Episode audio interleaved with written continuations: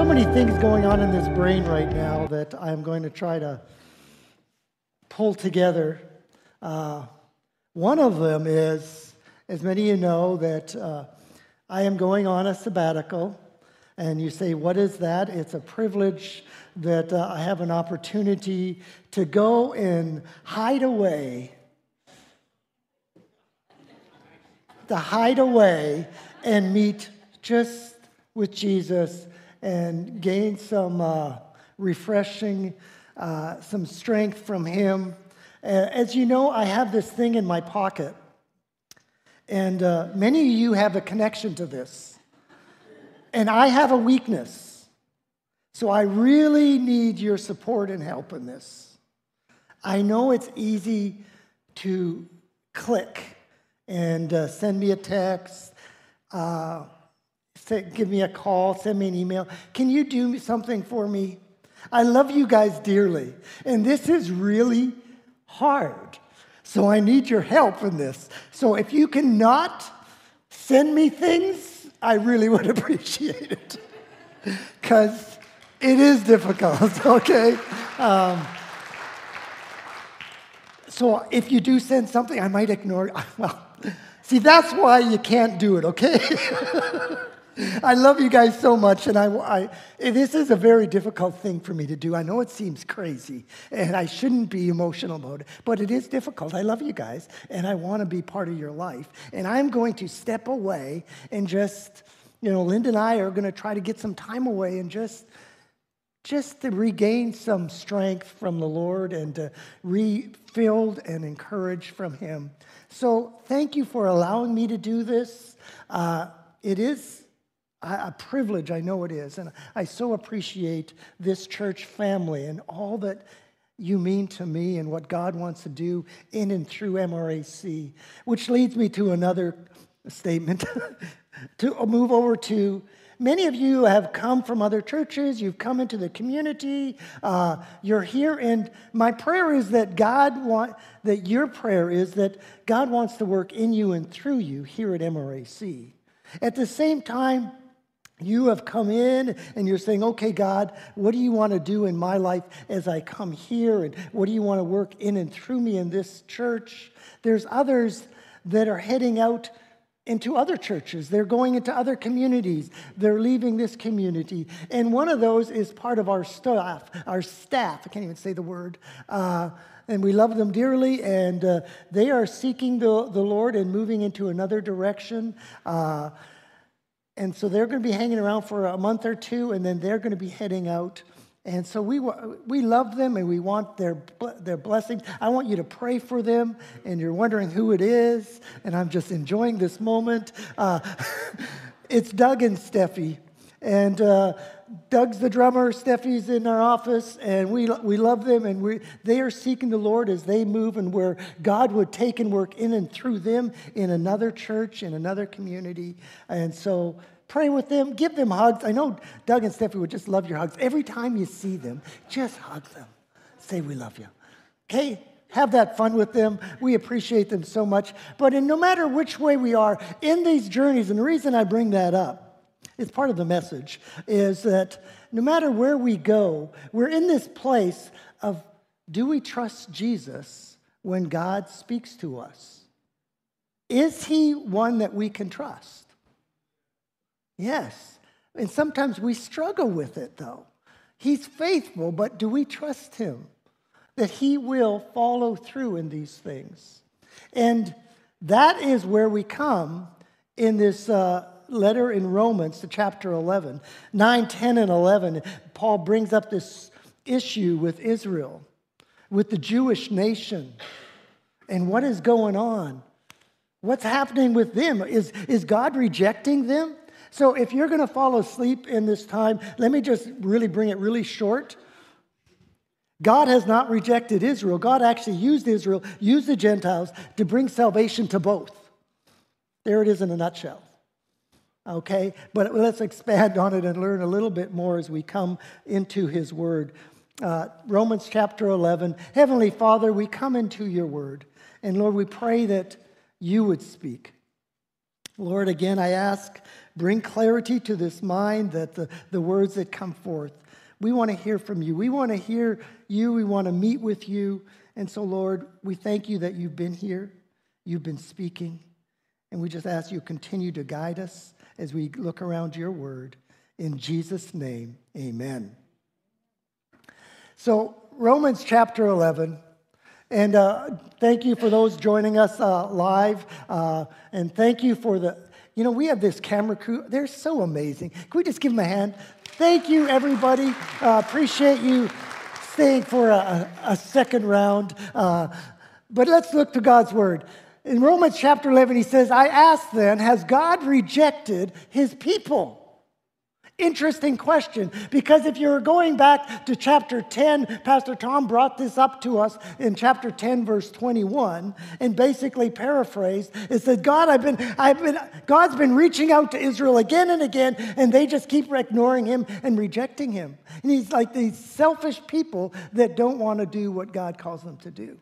They don't trust God. And so he says, Did they reject so has God rejected them? Because in 1021 it says they rejected God. This is the question. By no means. For I myself am Israelite, a descendant of Abraham, a member of the tribe of Benjamin. So he says, Has God rejected? He just finished saying they refused to follow God, the nation, but yet he says, Paul's like, I haven't. So God hasn't rejected the Israelites, the Jewish nation. God has not rejected his people whom he foreknew. Think of it this way when he says foreknew. This marriage relationship that he has, this covenant relationship with the Jewish people that he called by name, chose Abraham, Isaac, and Jacob to work through them. And we'll get on that. He says, No, I love them. Do you not know what the scripture says? And he gives us a picture of Elijah. And this is when you know you need a sabbatical. Elijah is hiding under a broom tree. Uh, he, he is uh, a little bit stressed and tired, and he goes, and he appeals to God against Israel. Lord, they have killed your prophets, they've demolished your altars, and I alone am left, and they seek my life. So Elijah's like, that's it. Israel's done for. And what does he say? God replies, I have kept for myself 7,000 men who have not bowed their knee to Baal, that they're still following me. So it is. Just as in Elijah's time, so too in the present time, as Paul writes this letter, there is a remnant, a small amount, not all entirety, uh, a remnant chosen by grace. And this idea of grace, we will expand on what that means chosen by grace, because we get caught up in this. And Pastor Tom brought it up, and uh, you know, Arminianism and Calvinism. I just I want to get excited. Uh, just don't go there and follow the Word of God, and we'll be okay. Okay? But if it is by grace, it's no longer by the basis of works. Okay, and we'll expand on that. Otherwise, grace would no longer be grace. I love it when Paul writes. He just, yeah. Otherwise, it'd be grace. If it's no longer by grace, then what? Uh, Israel failed to obtain what it was seeking. The elect obtained it by it, but the rest were hardened. So we're going to see a, a pattern going on here with the, the Jewish nation. So we got it, and just so I keep us on page here of in chapter 10, verse 21, what happened? They wanted nothing to do with God, okay? They resisted God, and now it's saying they were hardened. And sometimes say, well, God hardened their heart, and it will go on to continue in that, that thought. So I asked, did they stumble in order that they might fall? And here again, Paul loves these questions and answers. By no means. Rather, through their trespass, salvation has come to the Gentiles, so to make Israel jealous. Isn't that interesting? This way saying, who's, who owns salvation? Is it the Jews, Gentiles? Here's the battle. Uh, so, what did God do? He says, Well, I used them both. that Israel come back to faith. Uh, now, is it their trespass that means riches for the world? And if the failure means riches for the Gentiles, how much more, more will their full inclusion mean? He's bringing these two together. He's explaining what is taking place through God's sovereign grace, and we'll talk about this. Now I'm speaking to you, Gentiles, inasmuch then as I am an apostle to the Gentiles. I love this. I magnify my ministry. I want everybody to know what God is doing in the Gentiles through Jesus Christ in order that somehow to make my fellow Jews jealous. That's a whole sermon in itself. Uh, uh, and thus save some of them. It's amazing. So now that we rattled off on the argument of it's God's grace. This is what God did. It's, it's working through the Jews, through the Gentiles to bring salvation to the Jews. Now he gives another picture, okay? The picture of the tree. We all understand what a tree looks like, right? We're good.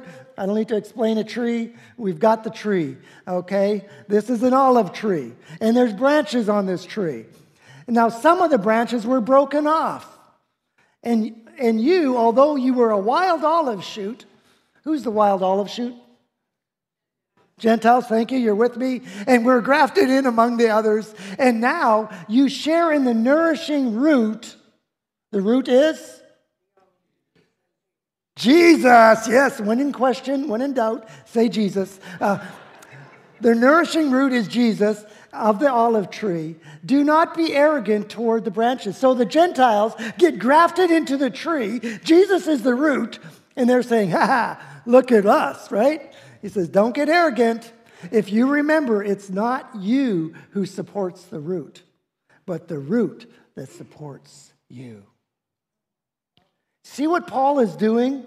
We have this Jew and Gentile argument all the way through the chapter, these chapters of Rome, the book of Romans, and he is again balancing them out. Jesus is the author and perfecter of our faith. He is the salvation. It's not the Jews, it's not the Gentiles, it's Jesus. Now, another significant twist. Then you'll say, The branches were broken off so that I might be grafted in. right? That is true. They were broken off because of their unbelief. So we have they rejected God, they were hardened, now it's unbelief. This, we're getting the picture of where the nation of Israel is when it comes to who Jesus is. They did, they rejected the Messiah. So he says, yeah, their unbelief, but you stand fast through faith so that you do not become proud. The Jews were becoming proud of we are the chosen one. The message of salvation comes through us. It's through Abraham, and so he's bringing that, but actually use fear. Remember who God is. And he goes back to the wrath of God is upon the ungodly in chapter 1. For if God did not spare the natural branches, neither would he spare you. And even if they, if they do not continue in their unbelief, this is amazing. If they don't continue in unbelief, they will be grafted in, for God has the power to graft them in.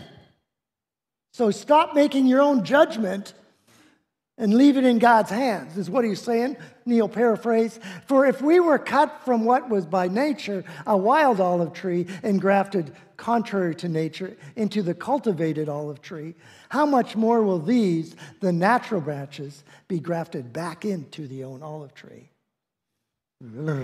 Yeah, you're catching this, right? Uh, wow.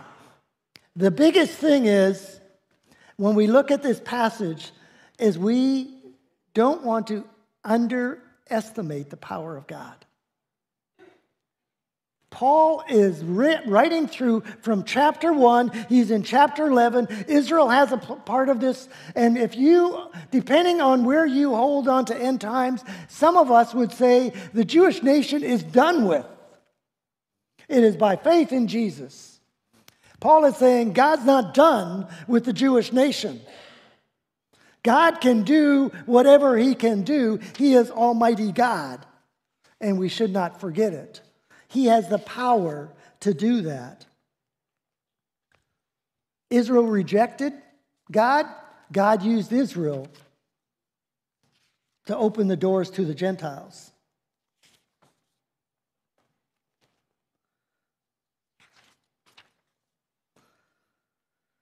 So in Deuteronomy chapter 7, let's get a picture of God's love for the Jewish nation. This is Moses talking to the nation. The Lord your God has chosen you, has chosen you to be a people of his own possession. Out of all the people who are on the face of the earth, God says, I have chosen you the nation of Israel. What that he was going to do for the nation of Israel? God had this predestined plan of salvation to come through the nation of Israel. That through God, through the nation of Israel, he would bring the covenant and the promises. He would be, they would be a unique nation governed by God. God says, I am going to display my glory through Israel. I am going to bring the holy word through the nation of Israel. I am going to bring the Messiah through the nation of Israel. That's God's predestined plan. He was going to do it. Even through a nation that rejected him and walked away from him again and again, God says, It's me who brings salvation. Don't underestimate the power of God. When God says, I am going to bring a Savior into the world, and I'm going to do it through the nation of Israel, He did it. He did it because He is all powerful. See, God has a way of doing things that we don't understand. We try to understand them. Israel rejected the Messiah. God even used that. I wrote down here uh, what C.S. Lewis said because if we understand God's chosen us, it's those people that say, Lord, your will be done. And often, when you say, I'm doing my own will, he says, Your will be done. Yeah. We get that from chapter one of Romans, that he gave them over to the desires of their heart. That's what you want. But it doesn't stop God from working. God worked despite of the Jewish nation to bring the Savior of the world. Don't underestimate the power of God. When you look at the Jewish nation and you read through the Old Testament and you read the scenarios of where they were up and down, up and down, up and down. But God loved them and says, I'm going to bring salvation, the Messiah, through this chosen nation. And he did. God has the power to do that.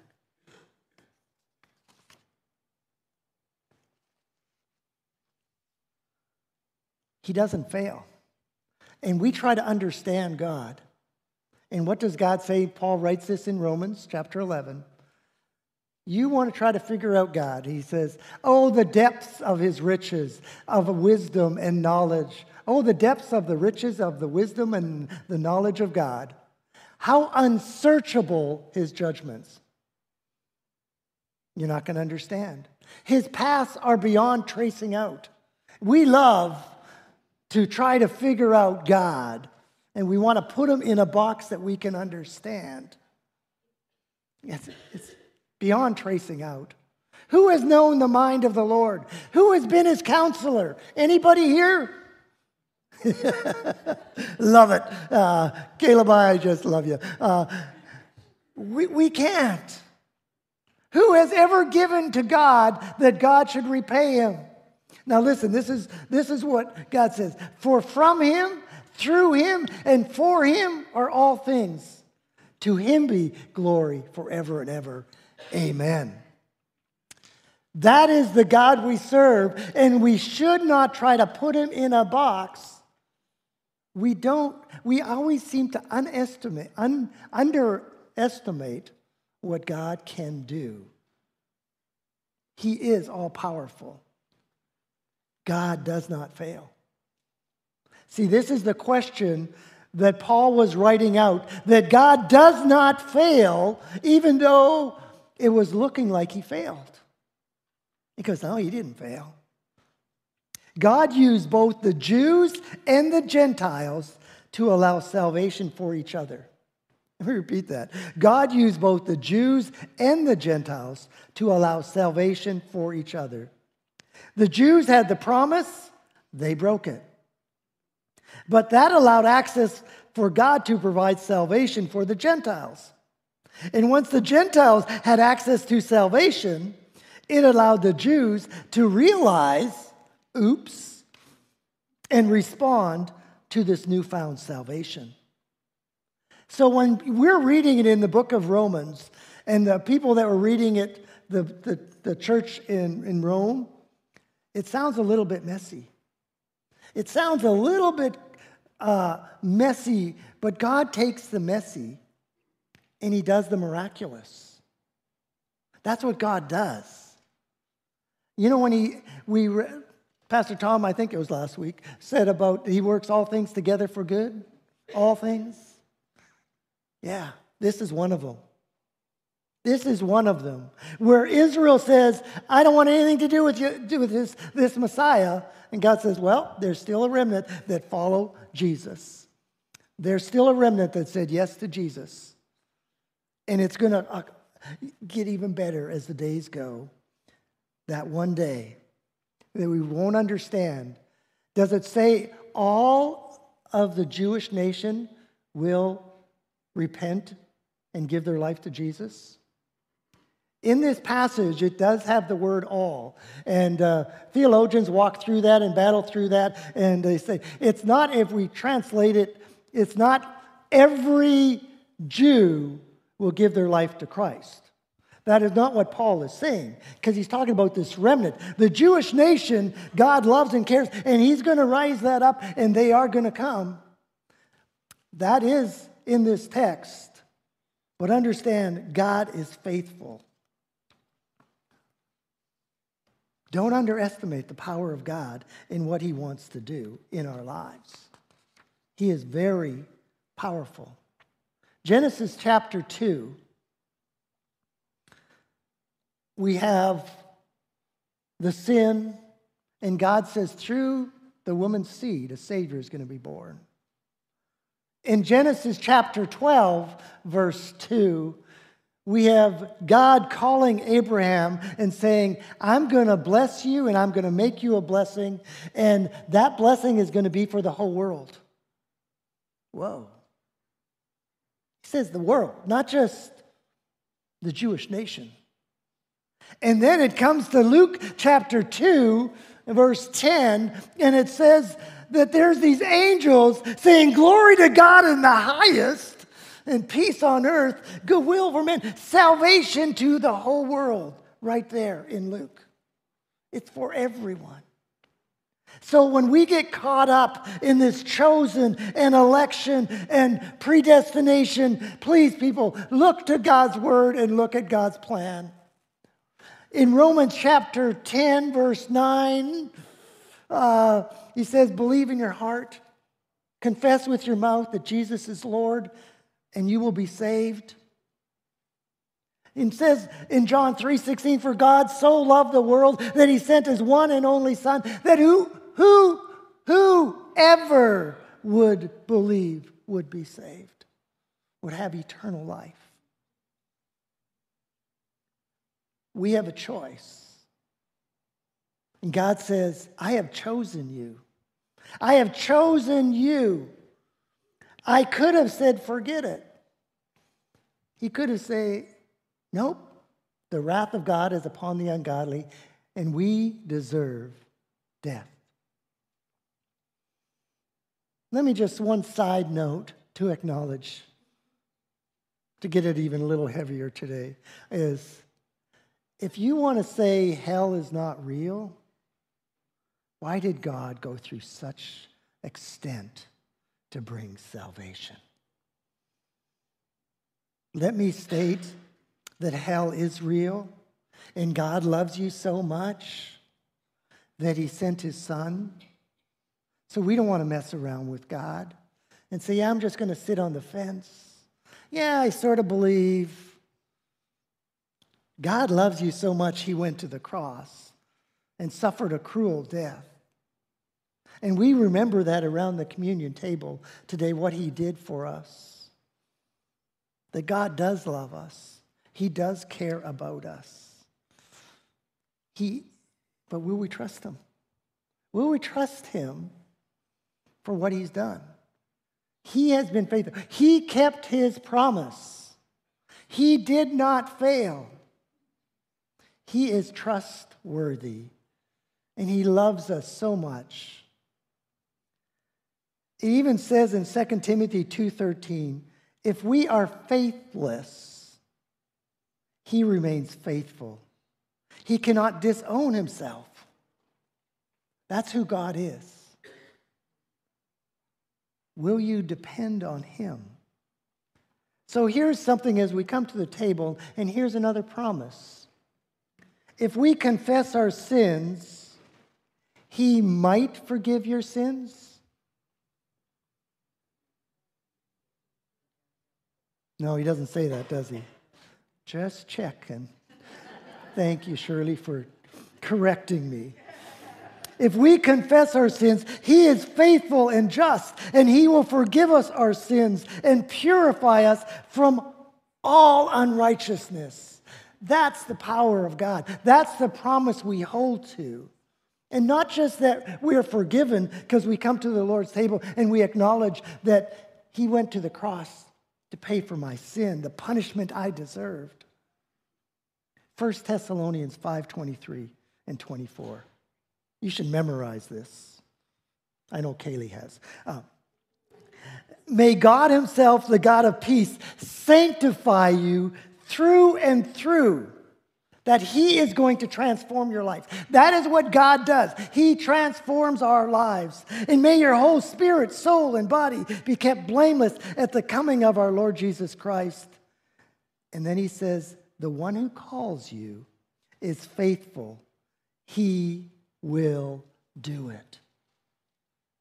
But again, not the unbelief. Get this the belief get it. Those who receive this grace by faith. It is by faith we come to Jesus.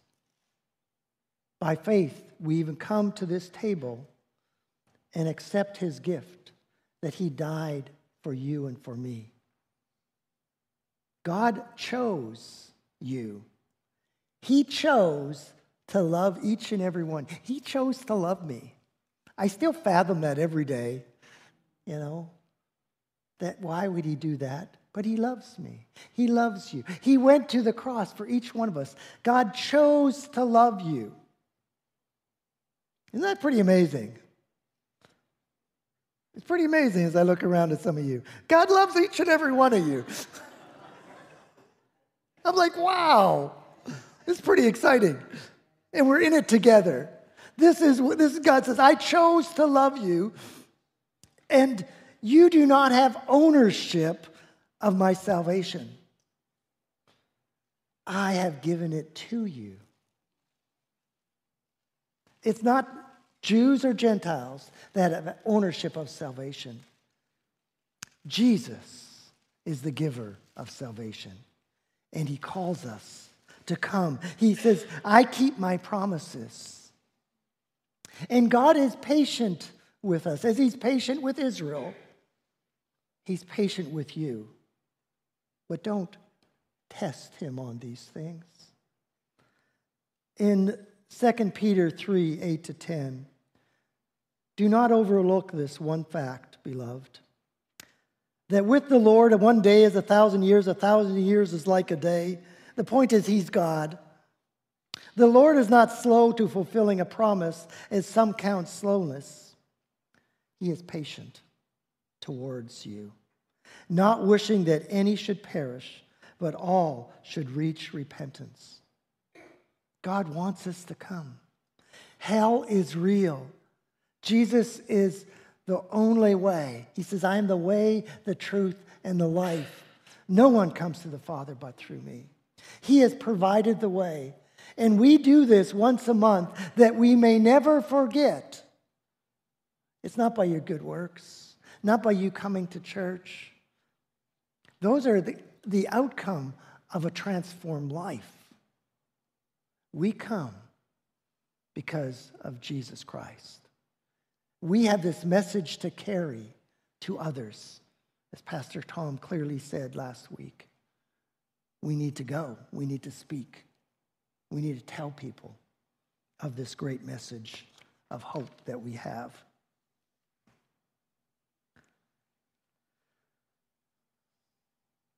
I'm going to stop there and invite the servers to come forward. We want to come around the Lord's table and we want to take time just to, to thank God for this great salvation that He's brought. And sometimes we forget, we take for granted what God has really done. And so this is a moment. This isn't the table of MRAC. This is Jesus inviting us to his table and we come by faith. It's the equalizer. It's not nobody owns this, it's Jesus's. And he invites you to come and say, Thank you for being my Savior.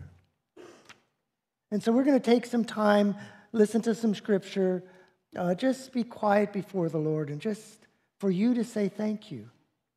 And then I'm going to pray, and the, the servers are going to pass out the cup. We're doing something a little different today. Haven't done this for two years. You still get the little funny wafer. Uh, but it's for you to spend time with Jesus. And if you want to do it as a couple, as a family, that's up to you. And just while they're singing, you know, leading us in song, we're going to have time with the Lord. And you're going to partake on your own. But this is a time between you and Jesus to give thanks to Him and if there is sin that God brings to your presence, you, you repent of that. If you've been playing the game, stop. Turn to Jesus. Turn away from the unbelief and come. He invites you. He says, confess with your mouth, believe in your heart that Jesus was raised from the dead. This is for you. If you've never given your life to Jesus, it's okay to pass this by but the invitation's there for you. Because God loves you. He went to a long, hard road, the deepest, hardest road you could imagine, to get to the cross to die for you. And not stop there, but to give us life, a new heart. So let's take a moment and be quiet, uh, just in his presence. And there's some elders that will come and read scripture and uh, not just elders, pastor, uh, that will come and just, just let the word of God flow over you. And uh, let's spend this time with the Lord.